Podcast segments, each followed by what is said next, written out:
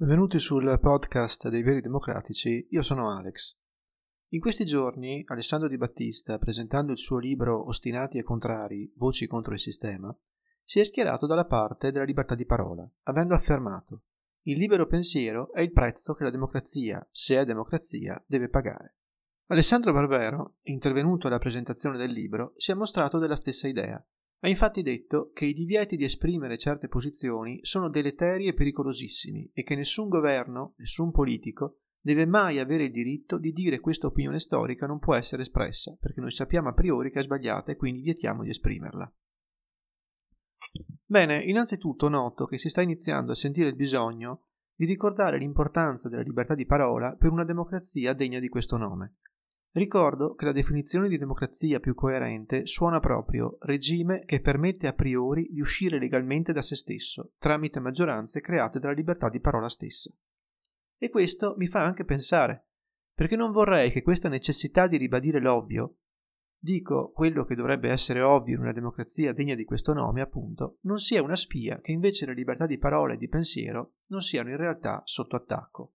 Parecchi fenomeni di questi ultimi tempi darebbero in effetti moltissimi elementi per pensarlo. Qui però vorrei telegraficamente fare due osservazioni.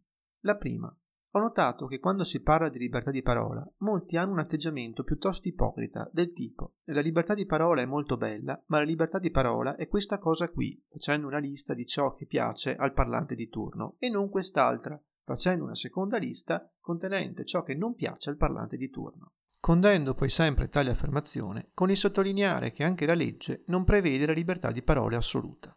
Così dimostrano di ritenere che ciò significhi chissà cosa e o di ignorare, volutamente o meno, che il divieto di dire per legge determinate cose è sottoposto a un problematico arbitrio contingente, arbitrio che rende tale divieto ben lungi dall'essere naturale od ovvio. La seconda, parlando di ipocrisia, prima ho usato questa parola in modo improprio perché in realtà, sotto sotto, spesso l'ipocrisia non è attiva, nel senso non è che le persone si astengano dal mandare questo o quel messaggio per decenza o per mantenere una certa immagine, anzi fanno a gara per dire esattamente quello che pensano. Basti pensare agli attacchi al reddito di cittadinanza. Ma è passiva, ovvero si cerca in tutti i modi di far sì che coloro che non la pensano come vuole il pensiero unico, che unico non è, più che altro è bicipite, ma lasciamo andare, siano costretti, se non proprio al silenzio, all'ipocrisia, ovvero a simulare un atteggiamento molto più blando e moderato, pur nella critica, di quello che ostenterebbero in tempi più tolleranti. E dal momento che i potenti sono ovviamente legati a filo doppio al pensiero dominante, ecco che questi possono dire tutto quello che passa loro per la testa.